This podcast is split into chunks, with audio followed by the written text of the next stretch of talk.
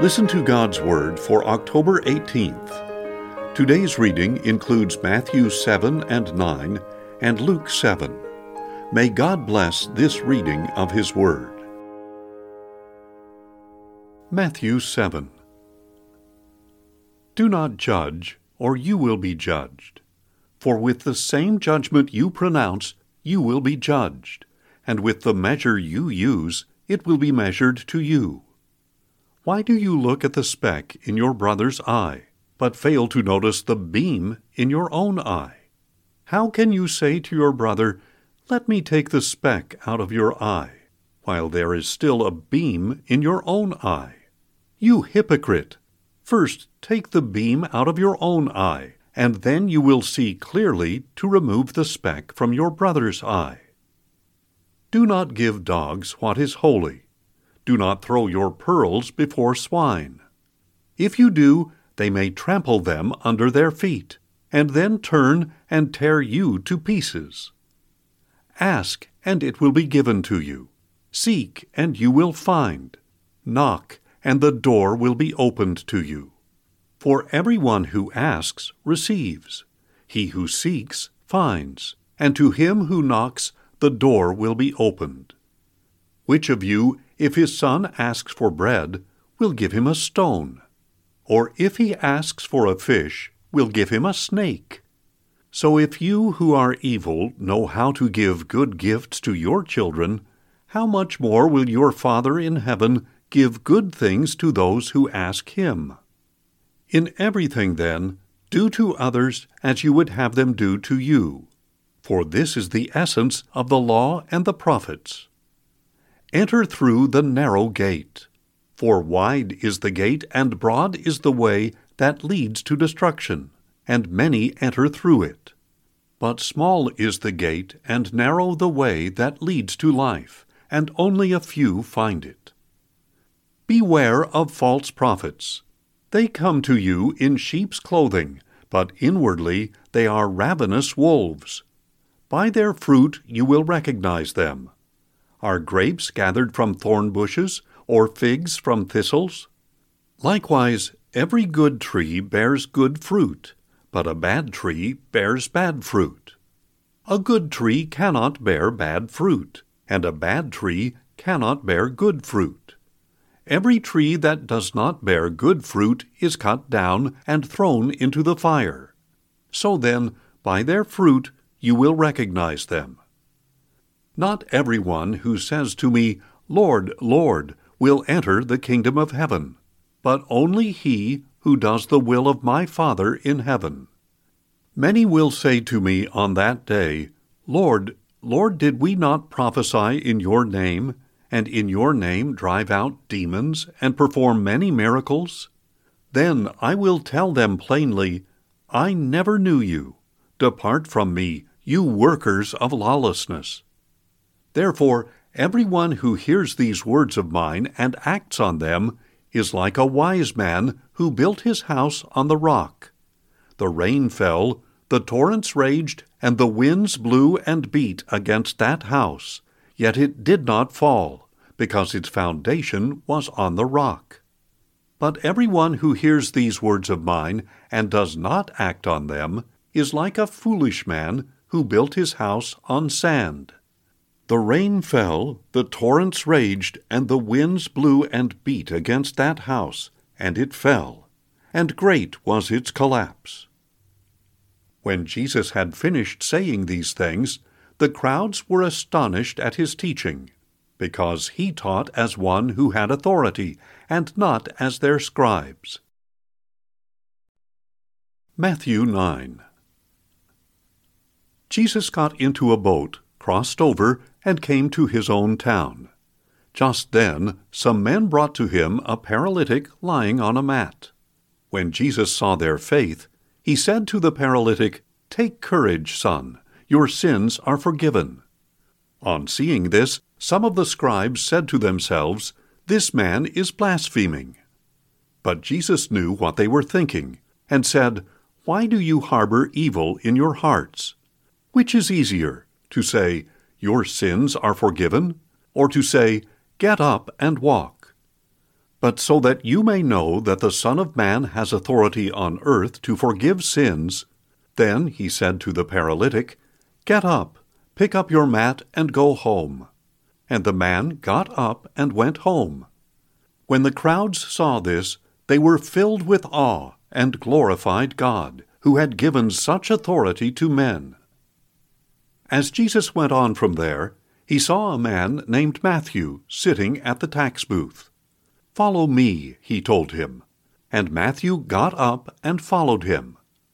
Later, as Jesus was dining at Matthew's house, many tax collectors and sinners came and ate with him and his disciples. When the Pharisees saw this, they asked his disciples, Why does your teacher eat with tax collectors and sinners? On hearing this, Jesus said, It is not the healthy who need a doctor, but the sick. But go and learn what this means. I desire mercy, not sacrifice. For I have not come to call the righteous, but sinners. At that time, John's disciples came to Jesus and asked, Why is it that we and the Pharisees fast so often, but your disciples do not fast? Jesus replied, How can the guests of the bridegroom mourn while he is with them? But the time will come when the bridegroom will be taken from them. Then they will fast. No one sews a patch of unshrunk cloth on an old garment, for the patch will pull away from the garment, and a worse tear will result. Neither do men pour new wine into old wineskins. If they do, the skins will burst, the wine will spill, and the wineskins will be ruined. Instead, they pour new wine into new wineskins, and both are preserved. While Jesus was saying these things, a synagogue leader came and knelt before him. My daughter has just died, he said, but come and place your hand on her, and she will live. So Jesus got up and went with him along with his disciples. Suddenly, a woman who had suffered from bleeding for twelve years came up behind him and touched the fringe of his cloak.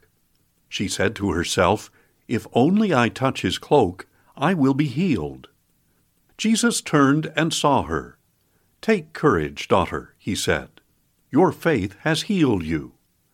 And the woman was cured from that very hour. When Jesus entered the house of the synagogue leader, he saw the flute players and the noisy crowd. Go away, he told them. The girl is not dead, but asleep. And they laughed at him. After the crowd had been put outside, Jesus went in and took the girl by the hand, and she got up. And the news about this spread throughout that region.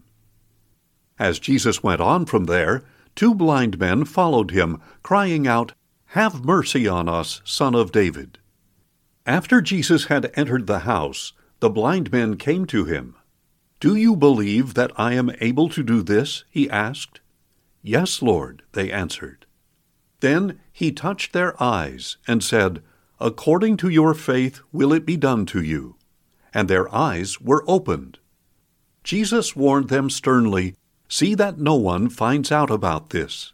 But they went out and spread the news about him throughout the land. As they were leaving, a demon possessed man who was mute was brought to Jesus. And when the demon had been driven out, the man began to speak. The crowds were amazed and said, Nothing like this has ever been seen in Israel. But the Pharisees said, It is by the prince of demons that he drives out demons. Jesus went through all the towns and villages, teaching in their synagogues, preaching the gospel of the kingdom, and healing every disease and sickness. When he saw the crowds, he was moved with compassion for them, because they were harassed and helpless like sheep without a shepherd. Then he said to his disciples, The harvest is plentiful, but the workers are few. Ask the Lord of the harvest, therefore, to send out workers into his harvest. Luke 7 When Jesus had concluded his discourse in the hearing of the people, he went to Capernaum. There, a highly valued servant of a centurion was sick and about to die. When the centurion heard about Jesus, he sent some Jewish elders to ask him to come and heal his servant. They came to Jesus and pleaded with him earnestly. This man is worthy to have you grant this, for he loves our nation and has built our synagogue. So Jesus went with them. But when he was not far from the house, the centurion sent friends with the message, Lord, do not trouble yourself, for I am not worthy to have you come under my roof. That is why I did not consider myself worthy to come to you. But just say the word, and my servant will be healed. For I myself am a man under authority, with soldiers under me. I tell one to go, and he goes, and another to come, and he comes. I tell my servant to do something, and he does it. When Jesus heard this, he marveled at the centurion. Turning to the crowd following him, he said, I tell you, not even in Israel have I found such great faith. And when the messengers returned to the house, they found the servant in good health. Soon afterward, Jesus went to a town called Nain. His disciples went with him, accompanied by a large crowd. As he approached the town gate, he saw a dead man being carried out, the only son of his mother, and she was a widow. And a large crowd from the town was with her. When the Lord saw her, he had compassion on her, and said, Do not weep. Then he went up and touched the coffin, and those carrying it stood still. Young man, he said, I tell you, get up. And the dead man sat up and began to speak. Then Jesus gave him back to his mother. A sense of awe swept over all of them, and they glorified God. A great prophet has appeared among us, they said. God has visited his people. And the news about Jesus spread throughout Judea and all the surrounding region. Then John's disciples informed him about all these things.